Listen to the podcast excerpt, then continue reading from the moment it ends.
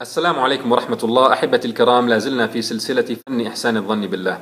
في الحلقة الماضية تكلمنا عن مغفرة الله سبحانه وتعالى وذكرنا أن عليك ألا تقف عند مرحلة لوم النفس وجلد الذات على تقصيرك في الماضي.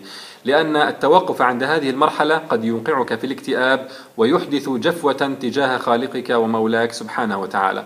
فما عليك فعله هو أن تحول هذا الندم واللوم إلى قوة دافعة إيجابية تدفعك إلى تدارك أخطائك وتصويب وضعك وفتح صفحة جديدة مع ربك سبحانه وتعالى.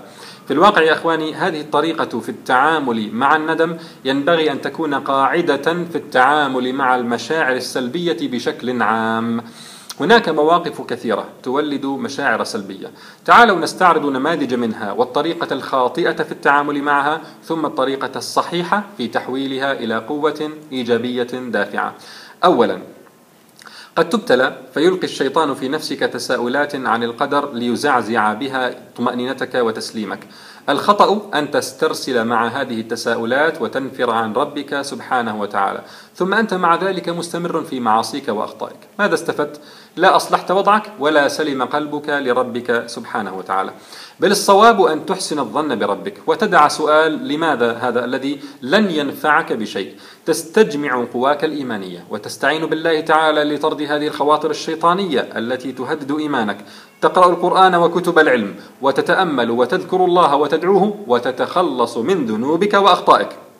ماذا سيحصل حينئذ؟ سيتحول هذا الشك إلى يقين وهذا البعد عن الله إلى إقبال عليه.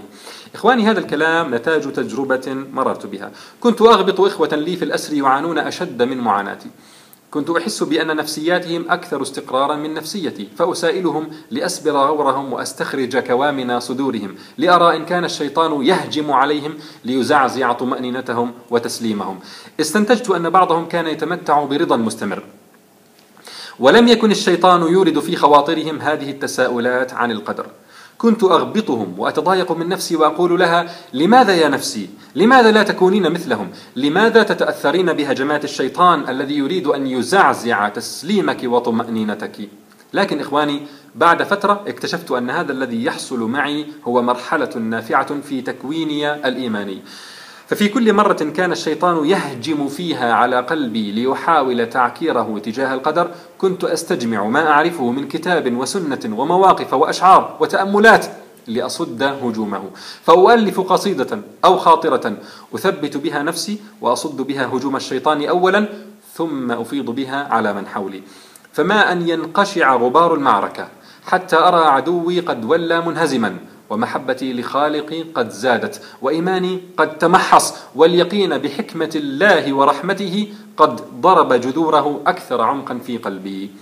الشعور السلبي ذاته إن تركته عكر على علاقتك بالله وإن تعاملت معه بشكل سليم تحول إلى محبة وإيمان ويقين. بهذا تقلب سلاح الشيطان عليه وترد كيده عليه فلعله يقول بعدها يا ليتني لم أوسوس له أصلا. ذكرت قصتي هذه مع وساوس الشيطان لأحد إخواني في الأسر فقال لي هذا المعنى يمكن أن يلتمس ويستوحى من كتاب الله. فقلت له أين؟ قال في قوله تعالى فينسخ الله ما يلقي الشيطان ثم يحكم الله آياته. والله عليم حكيم. ليجعل ما يلقي الشيطان فتنة للذين في قلوبهم مرض والقاسية قلوبهم. وإن الظالمين لفي شقاق بعيد. وليعلم الذين أوتوا العلم أنه الحق من ربك فيؤمنوا به فتخبت له قلوبهم. وإن الله لهادي الذين آمنوا إلى صراط مستقيم. لاحظ. فينسخ الله ما يلقي الشيطان ثم يحكم الله آياته. يبطل الله عز وجل فعل الشيطان ويبقى قول الله الحق والعلم النافع في الصدور. بينما ليجعل ما يلقي الشيطان فتنة. للذين في قلوبهم مرض والقاسية قلوبهم. قاسي القلب ومريض القلب يفتن بشبهات الشيطان وغاراته. قلب خالطته الشهوات والتعلق بالدنيا ولم يعتني صاحبه بالعلم النافع الذي يصد به الوساوس. وفي المقابل وليعلم الذين أوتوا العلم أنه الحق من ربك فيؤمنوا به فتخبت له قلوبهم. الذي يتسلح بالعلم فإن الشبهة والنزغة الشيطانية تزعجه وتفزعه وتحركه. يخاف أن تبقى في قلبه فتفسد عليه إيمانه. فهو يريد أن يأتي الله بقلب سليم فيستجمع إيمانه ليصد الهجوم فيزيد يقينا بصدق آيات الله تعالى وأنها الحق فتخبت له قلوبهم. يخر القلب ساجدا. مخبتا مطمئنا لحكمة الله تعالى. ولا يزيغ بصر القلب إلى شبهة أو وسوسة بعد ذلك. لم يعد إيمانه تسليما مجملا من إنسان لم ترد عليه شبهة أصلا حتى يردها. بل وردت الشبهة لكنه لم يدعها تستقر في قلبه. بل ردها وسد مسلكها وبعد أن كانت مصدر اضطراب أصبحت مصدر يقين. هناك كلام جميل لابن القيم بنفس المعنى. قال وهكذا من عرف البدع والشرك والباطل وطرقه فأبغضها لله وحذرها وحذر منها ودفعها عن نفسه ولم يدعها تخدش وجه إيمانه ولا تورثه شبهة ولا شك بل ازداد بمعرفتها بصيرة في الحق ومحبة له وكراهية لها يعني للأشياء الباطلة ونفرة عنها أفضل ممن لا تخطر بباله ولا تمر بقلبه. تأمل معي يا أخي. كلام جميل ومعنى عميق. وهكذا من عرف البدع والشرك والباطل وطرقه فأبغضها لله وحذرها وحذر منها ودفعها عن نفسه ولم يدعها تخدش وجه إيمانه ولا تورثه شبهة ولا شكا بل ازداد بمعرفتها بصيرة في الحق ومحبة له وكراهية لها للأشياء الباطلة ونفرة عنها أفضل ممن لا تخطر بباله ولا تمر بقلبه. ولنلاحظ إخواني لا يعني هذا أن كلامنا حكر على العلماء الذين تبحروا في التفسير والفقه وعلوم الدين فحسب بل عبادة الله والخوف منه ورجاء رحمته هذا كله علم. قال تعالى أمن هو قانت آناء الليل ساجدا وقائما يحذر الآخرة ويرجو رحمة ربه قل هل يستوي الذين يعلمون والذين لا يعلمون فهذه عبادة وخوف ورجاء تدفع جميعها إلى القيام بالواجبات وترك المحرمات وهذا مما تستطيع أنت تحصيله وإن لم تكن من المفسرين والفقهاء الكبار فإن حصلتها كنت أهلا لأن تحول الوساوس إلى يقين ومحبة بإذن الله المطلوب هو التقوى. إن الذين اتقوا إذا مسهم طائف من الشيطان إن الذين اتقوا إذا مسهم طائف من الشيطان تذكروا فإذا هم مبصرون فإذا هم مبصرون. وإخوانهم يمدونهم في الغي ثم لا يقصرون. فإذا اقترنت هذه التقوى بالتبحر في علوم الدين زدت أهلية لتملك هذه المهارة. مهارة تحويل الوسواس إلى يقين. الشعور السلبي ذاته تساؤلات وشكوك يطرحها الشيطان.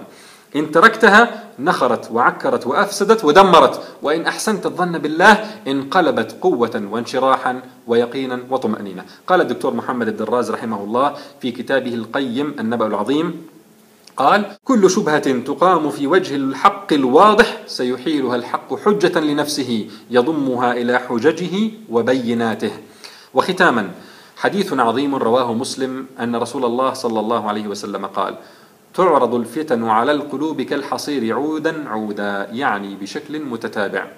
فأي قلب أشربها يعني القلب المريض بالشهوات نكت فيه نكتة سوداء بقعة سوداء.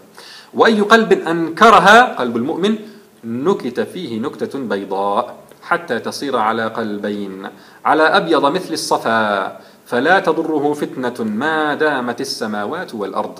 والآخر أسود مربادا كالكوز مجخيا لا يعرف معروفا ولا ينكر منكرا إلا ما أشرب من هواه. تصرف مع الوساوس بطريقة صحيحة لتصل إلى مرحلة يصبح فيها قلبك أبيض كالصفا. لا تضره فتنة ولا شبهة ولا وسواس ما دامت السماوات والأرض. وكما يقول المثل الضربة إن لم تقتلك قوتك. هل بقي هناك مشاعر سلبية أخرى يمكن أن نحولها إلى قوة إيجابية دافعة؟ نعم لكن حتى لا أطيل عليكم سنعرض لها في الحلقة القادمة بإذن الله. خلاصة الحلقة. لا تدع وساوس الشيطان حول حكمة الله ورحمته تستقر في قلبك. بل الجأ إلى الله وادعه واعبده وتخلص من معاصيك وتسلح بالعلم النافع وأحسن الظن بربك تعالى. وحينئذ ستكون هذه الوساوس سببا في زيادة يقينك ومحبتك لله تعالى. والسلام عليكم ورحمة الله.